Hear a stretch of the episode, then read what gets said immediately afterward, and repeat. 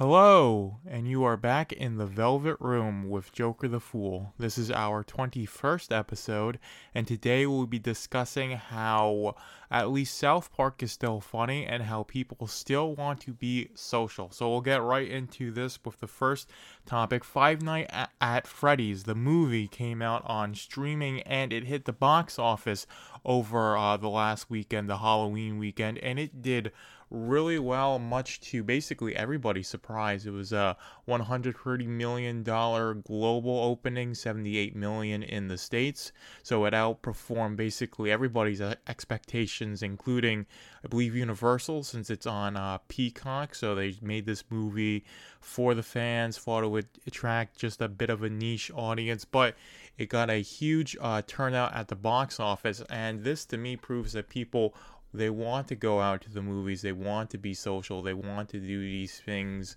um, out and about in real life instead of just doing everything through screens which is why they went to the movie theaters to see these uh, to see this movie instead of just sitting at home and watching on streaming because going to the movies as an experience right? And that's an experience that people still want to have especially around um, halloween time when people want to dress up and have fun like that. People don't want to just like post a, a, picture of themselves wearing their halloween costume. They want to go to a party and have fun in-person interactions. And the fact that um, this movie made the amount of money it did on its opening weekend, being a, a low budget fan movie made for the fans, um, proves to me that there is an audience for well, well, the box office still, and it, there's an audience for people who want to go out and be social, not um, just do these sorts of things through, like I, I, said, online. Because this movie came out day and date on streaming, and it still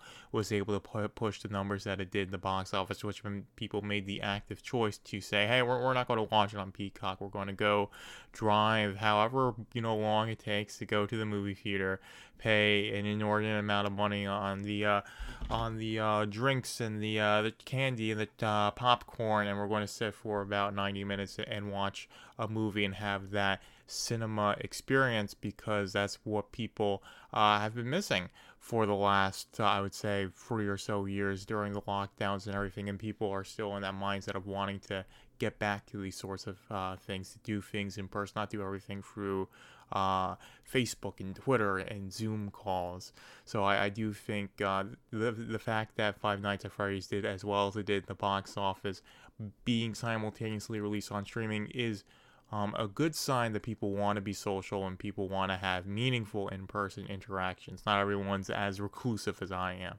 But I think I've given my spiel on that um, long enough. Next, we're going to move on to uh, South Park into the Panderverse. This is something that's been talked about a lot um, over the past couple days. So, South Park released a, basically a parody um, Disney and uh, Marvel with it being into the Panderverse and the whole Panda Stone. It kind of um, does a, a, parody of the uh, Endgame uh, storyline and a lot of um, the, the Infinity Saga of the end uh, Endgame storyline with Kathleen Kennedy being the uh, the villain who makes um, uh, everything um, pandering to um, you know people who don't consume uh, Marvel content into the Panderverse. So I haven't watched um, the specials on Paramount Plus. I don't have Paramount Plus, but people did watch it. It was very um, funny. It lampooned Kathleen Kennedy to a great degree, and uh, people are very much intrigued by that. And I would say it's a bit,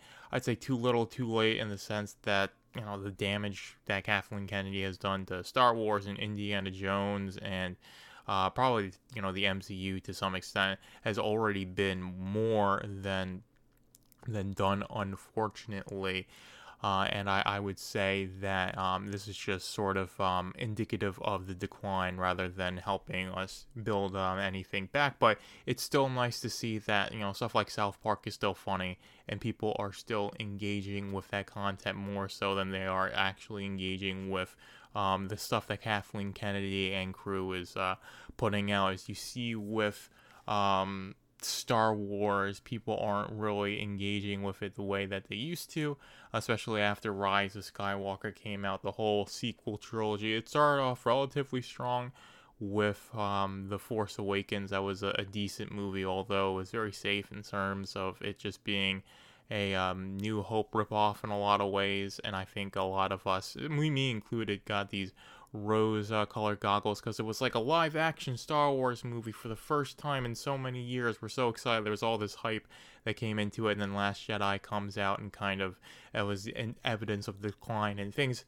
started coming back with Mando season one, Mandalorian season one. I watched the first half of that, uh, and then it sort of uh, fell apart in my mind when uh, Gina Carano got um, axed from that, and I, I just lost interest in being a fan of the Mandalorian. Then when I've heard you know two and three, um, second and first seasons of that, and the Book of Boba Fett, um, wasn't any reason to get back into um, Disney Star Wars. And there really isn't a reason to get back into uh, Disney Star Wars if you see who's running uh, Lucasfilms and uh, how it's it's been ran into the ground. And Kathleen Kennedy is a big part of that, and that's why she got lampooned in Star uh, South Park probably a couple years.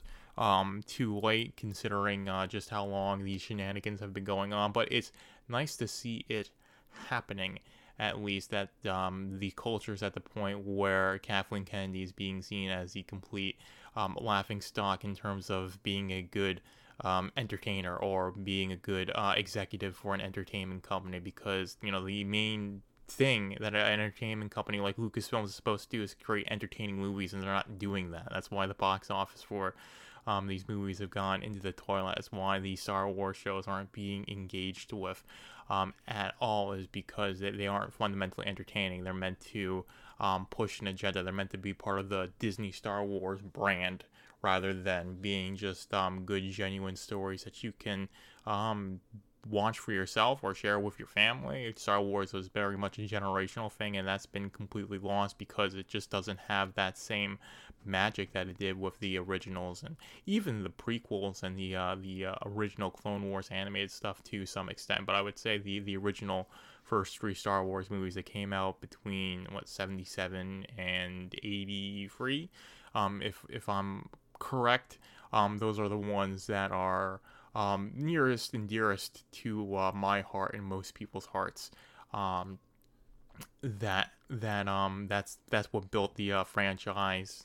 That's what made it um have such the staying power that it did, and everything else just was built on top of that, and then eventually um, destroyed on top of that with uh, the sequel trilogy and all the stuff that Disney has done to make it uh, Disney Star Wars. But uh, that little rant and spiel on Star Wars aside, I'm going to cut things off a little bit early. That's all I had to talk about today, other than that Star Wars um, rant just uh, for you guys. But we'll go to the outro now. Thank you for being in the Velvet Room with Joker the Fool. Be sure to follow my Substack, velvetroompublishing.substack.com, to read Machine to Man and all my other projects.